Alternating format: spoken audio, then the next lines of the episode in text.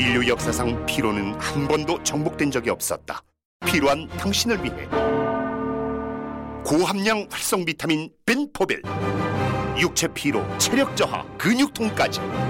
차원이 다른 피로엔 차원이 다른 비타민. 종근당 벤포벨 가까운 약국에서 찾으세요.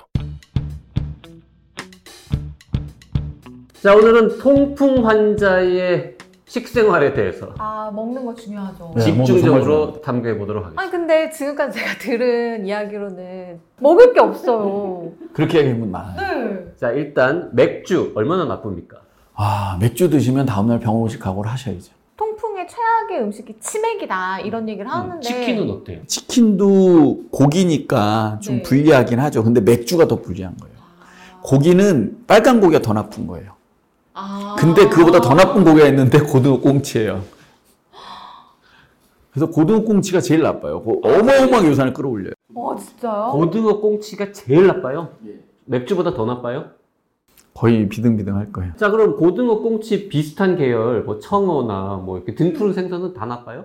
예. 아. 등푸른 생선이 그렇게 나빠요. 근데 등푸른 정말 건강에 좋다고 하는 건 네. 이제 중성 지방, 불포화 지방산이 많아서 그런 건데 그거 말고 나머지 이제 물질들이 요산을 많이 끌어올리는 그럼 뭐 또 뭐 있지? 삼치, 뭐 하여튼 등푸른 등푸른 생선 나쁘고요. 아. 네, 조개류도 너무 많이 먹으면 안 돼. 생선 중에 살이 빨간 애들 있죠. 어 네네 네. 빨간 살 많은 애들. 예. 하얀 살 생선은 안전합니까? 상대적으로 안전. 상대적으로. 제일 나쁜 거는 맥주하고 고등어 꽁치 계열의 등 푸른 생선이 동급으로 나쁘고 예, 그리고 그만큼 또 나쁜 게 내장류들입니다. 그러니까 내장. 동물의 내장 음식들. 그리고 곱창 예, 막창. 순대. 아니 네. 순대는 내장이라기보다는 내장탕 못 먹네 그러면 내장탕 나쁘죠. 순대국밥은요? 순대국밥도 불리하죠. 돼지국밥은요? 그것도 좀 불리하죠. 아니 근데 돼지국밥이나 뭐 이런 내장탕이 맥주랑 동급으로 나쁘다고요 똑같이? 맥주는 한꺼번에 너무 많이 드시니까 그런 거예요.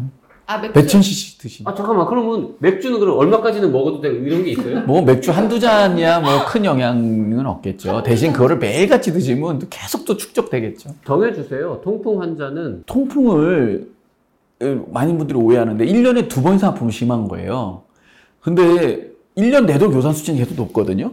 아. 그럼 그 사람이 회식도 매일 하지 뭐 직장인이 옛날에 그래도 그렇다고 매일 통풍 때문에 오는 건 아니에요. 근데 정말 많이 먹은 날 오는 거죠. 요산 수치가 높다고 항상 통증이 있는 건 아니다. 예, 대부분은 통증 없는 날들이죠. 근데 그게 10년, 20년, 30년 쌓여서 너무 많은 요산이 이제 관절에 그냥 어. 쫙 쌓이게 되면 그때부터는 거의 매일 아픈 환자로 바뀌는데요. 음. 어, 그 매우 드물죠. 맥주가 제일 나쁘긴 하지만 가끔씩 조금 먹는 예, 거는 조금씩 뭐 드시는 거는. 큰 지장은 예. 없다. 아 근데 지금 이제 날도 좀 추워지고요. 뜨끈한 국물이 생각나는 이 시기가 되면 사람들이 진짜 국밥류를 자주 먹게 되잖아요. 써니에게 질문 한번 던져보겠습니다. 나도 답은 모르는데 순대국밥이 정말 인생에서 가장 좋아하는 음식이에요. 어떤 사람이. 어, 네. 근데 이제 통풍 환자가 됐어. 너무 먹고 싶어. 음. 그리고 이분은 어, 한 그릇을 한꺼번에 다 먹는 거 하고 반 그릇씩 한 2주 간격으로 두 번 나눠 먹는 거 하고 똑같을까요? 아니면 어느 한쪽이 나쁠까요? 아니 나쁠 것 같은데? 둘 다 똑같이? 한꺼번에 다 먹는 게 그래도 더 나쁠 것 같은데? 반 그릇씩 이렇게 기간을 두고 먹으면 좀 덜 하지 않을까? 그래도 쌓일 거 아니에요 그 요산이. 자, 조금씩. 전문가한테. 뭐가 한 번에 다 먹는 게 불리하죠. 그러니까 늘 쌓여 있어요. 늘 쌓여 있는데 갑자기 확 올라가는 게 더 나쁜 거거든요. 아, 아 그럼 저 조금씩 조금씩 조금씩 올라가는 건 좀 괜찮은가 봐요. 그러니까 그날 그날 본인이 처리할 수 있는 또 양이란 게 조금씩 있으니까 나가니까. 몸 받고. 나가긴 하니까. 아, 그러면 안 먹는 게 좋지만 정말 죽도록 내장탕이 먹고 싶다 그러면 한 그릇 사가지고 집에 가서 조금 먹고 나머지 얼려. 아니면 그냥 약을 드시면 되긴 해요. 약을 먹는 사람들은 조금 조금씩 드시는 거는 큰 문제가. 아 약을 먹을 경우에 근데 통증이 평소엔 없으니까 약을 또 열심히 안 드시는 분들이 있을 거란 말이죠. 어, 약을 먹다 안 먹으면 그 자체로도 아파요, 통풍. 아 그래요? 그래서 통풍 약을 줄 때 꼭 환자한테 설명해 드려야 돼요. 이 약을 꼬박꼬박 열심히 잘 먹겠다고 약속하시지 않으면 어, 되게 큰 대가를 치르신다고 얘기를 해야 돼요. 큰 대가라는 건 어마어마하게 아픕니다. 왜냐면 요산은 갑자기 오르면 아프다고 그랬잖아요. 그러니까 약을 평소에 잘 먹어서 요산 수치를 떨어뜨렸다가 한 일주일 약을 안 먹었다. 요산 수치가 갑자기 확 오르죠. 그럼 이제 엄청나게 아파요. 그러면 그동안 1, 2년 열심히 먹은 게 다 도루묵이라고 느끼게 되겠죠. 너무 아프니까. 그 약을 평소에 잘 드셔도 진짜 음식 오버해서 드시면 또 아파서 와요. 음. 그래서 그냥 이건 꾸준한 관리라고 생각하셔야 돼요. 약을 꾸준히 먹기만 하면 그래도 제한적으로라도 맥주든 뭐 순댓국이든 조금씩 먹을 수 있다는 거는 그렇죠. 이게 일단 기본적으로 요산 수치가 상당히 많이 떨어지면 웬만큼 먹는다고 크- 그렇게 오르진 않으니까요. 일단 약을 열심히 드셔서 요산 수치를 상당히 낮게 계속 유지하고 그 상태가 오래 지속되면 관절이나 콩팥에 쌓여있던 요산이 다 녹아 나오거든요. 어. 그래서 몸 안에 있는 전체적인 요산량이 충분히 줄어들고 나면 네. 좀 먹었다고 해서 안 아프죠. 그러니까 통편한 병이 어느 날 갑자기 아프지만 그 앞에 5년, 10년, 20년 동안 요산이 축적되고 축적돼서 쌓여있는 양이 있기 때문에 그런 거거든요. 그러니까 요산 수치를 5 이하로 낮추면 몸 안에 쌓여있던 애들이 조금 조금씩 나오기 시작합니다. 그래서 그 기간이 길어지면 심지어 나중에는 음식 조절 한 개도 안 해도 행복하게 잘 사는 사람도 있어요. 그러니까 요산의 전체적인 몸 안에 쌓여있던 양이 이렇게 있는 거에 요만큼 더 를 추가하시는 일 때문에 갑자기 아파지시는 걸 생각하면 되고 그래서 평소에 약으로 이만큼 낮춰놓으시면 어, 생활이 달라지죠. 약을 먹을 때는 정상 수치보다 훨씬 낮게 유지하는 걸 목표로 합니다. 왜 낮게 유지하느냐? 그래야 몸에 쌓여있는 요산이 녹아 나오거든요. 제가 아까 말씀드린 소금 녹는 얘기랑 똑같은 거거든요. 소금을 더 녹을 수, 녹일 수 있을 만큼의 여유적 의 어떤 상태를 유지하고 계신 게 유리한 거랑 똑같은 거죠. 아, 그럼 정상치보다 오히려 낮게 이렇게 유지를 하고 있으면 뭘 좀 먹어도 사실은 영향을 덜 받는 거죠. 조금밖에 안 이렇게 올라가니까. 하다가 약 안 먹고 갑자기 많이 많이 먹으면 이게 확 뛰는 그렇죠. 약을 안 먹으면 요산 수치가 갑자기 정말 올라가게 되거든요. 그건 그분이 원래 체질적으로는 체질이시니까. 자, 약을 한 1년 꾸준히 드셨습니다. 근데 뭐, 뭐 무슨 집안에 안 좋은 일이 있다거나 뭐 하여튼 해가지고 한 일주일 안 먹었어요. 그리고 일주일 후에 뭐 순댓국 한 그릇 먹었습니다. 그것만으로 확 치솟을 수 있습니까? 간혹 그런 환자들 봅니다. 보통은 이제 한두 달 안 드신 후에 이제 그런 아, 한두 달 안 먹으면 확실히 위험해져요. 예, 요, 심지어는 혈액 검사해 보면 일주일만 안 먹어도 혈액, 요산 수치 확 올라가긴 하거든요. 근데 이제 몸에 이제 얼, 그게 또 얼만큼 쌓이느냐 이제 이 얘기가 또 있으니까요.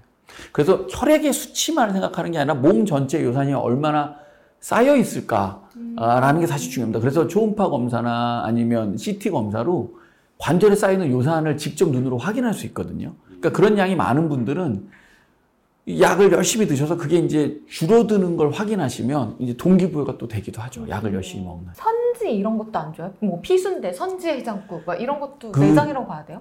피는 그 안에 이제 적혈구라는 게 들은 거죠. 그래, 근데 이제 사실 적혈구 안에는 핵이 없기 때문에 그 요산을 그렇게 확 올리진 않아요.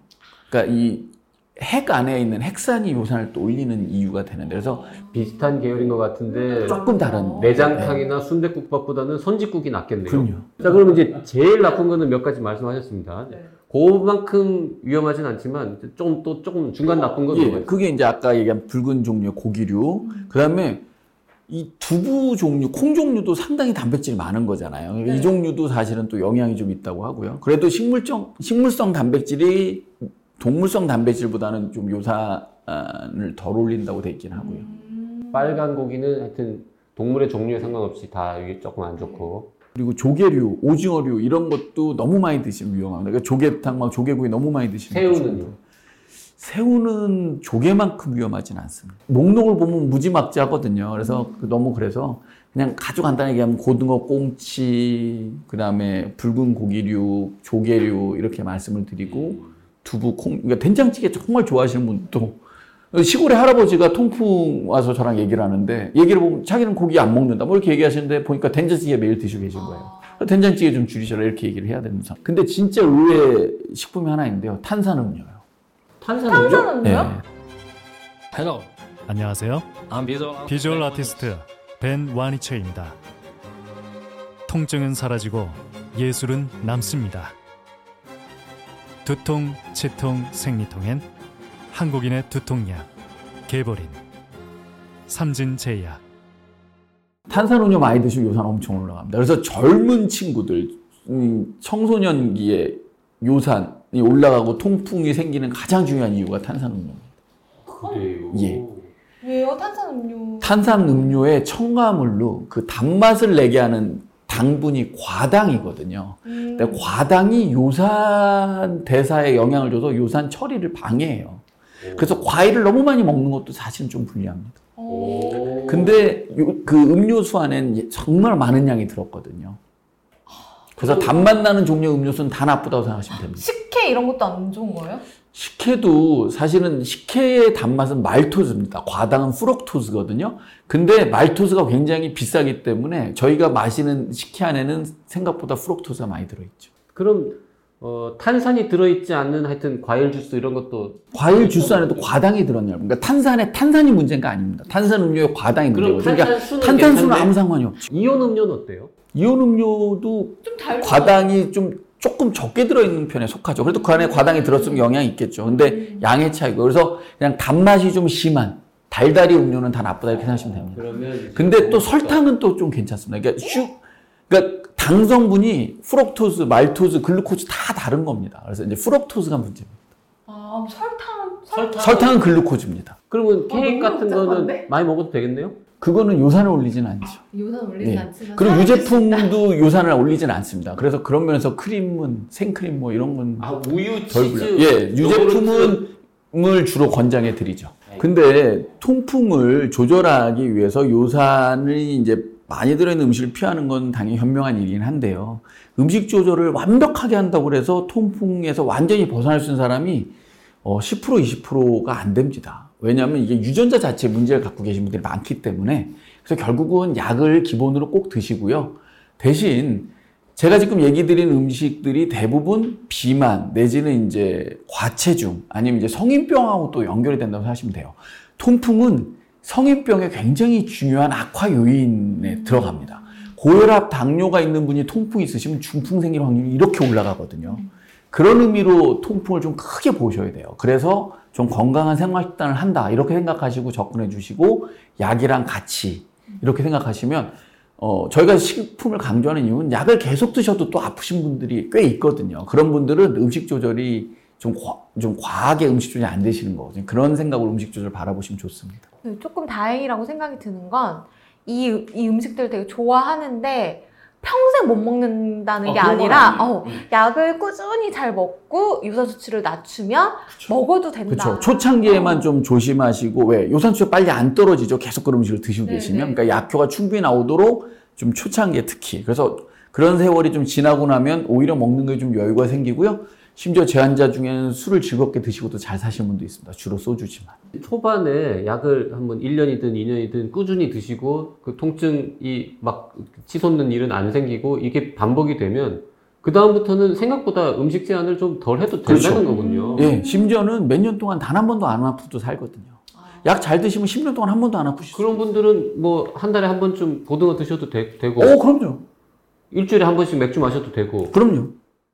대신 양이죠. 너무 한꺼번에 많이. 고등어도 조금만 드시는 거죠. 예? 맥주도 뭐. 조금이라도 한 잔씩. 뭐 계산하다가 그러니까 뭐한 마리 고등어를 설마 뭐 두세 마리 한 번에 드시진 않을 거잖아요. 뭐 보통 반마리, 반마리 반 토막. 아니면 뭐 4분의 1 토막. 아, 그러니까 뭘 아예 못하는 건 아닌 거죠. 제일 중요한 건 일단 통풍을 정말 비만인 경우에 내 건강을 위해서 요- 음식 조절을 꼭 한다. 그래서 진짜 비만인 경우에 정말 날씬하게 바뀌셨다. 뭐 몸무게를 한 2, 30kg 뺐다.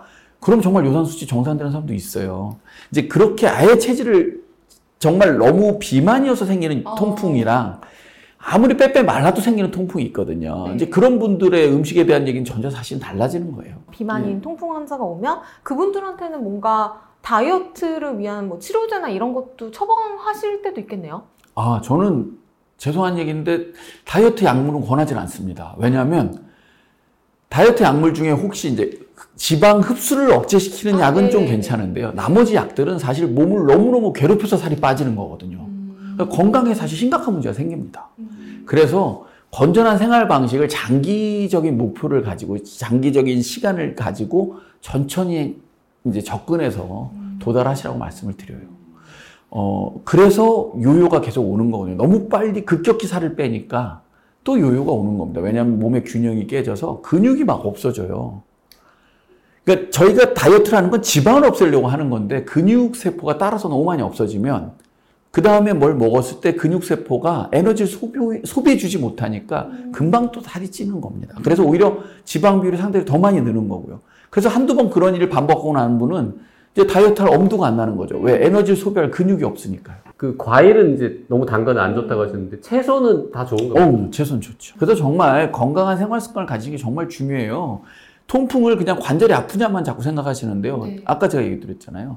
이 중풍이랑 연결 생각하면 정말로 고령화 사회에서는 정말 무서운 병이 되는 겁니다. 왜냐하면 나이가 많아졌을 때 제일 위험한 병이랑 연결되니까. 음, 아까 말씀 잠깐 하셨는데 똑같이 고혈압이 있어도 그냥 고혈압만 있는 분보다 고혈압 플러스 통풍까지 있는 분은 훨씬 불리하죠. 뇌졸중 확률이 훨씬 높고 그럼요. 어, 그러니까 통풍이란 병을 요산이 높냐 낮냐만 자꾸 생각하지 마시고 요산은 당연히 낮추는데 비- 그 동반된 경우가 워낙 비만과 고혈압이 동반된 경우가 굉장히 많으니까 같이 좀 조절을 해야 된다 이렇게 바라보시는 게 좋은 거죠. 통풍에서 내가 요산만 조절하는 음식만 쳐다보지 마시고 본인이 정말 비만이 아니냐도 같이 생각해 보시고 혈압이 있냐 없냐 이렇게 종합적으로 생각하시면 되고 마르신 분들은 사실 음식 조절이 큰 의미가 사실 없어요. 마지막으로 이제 거의 다 물어본 것 같은데 딱 하나 떠오르거든요.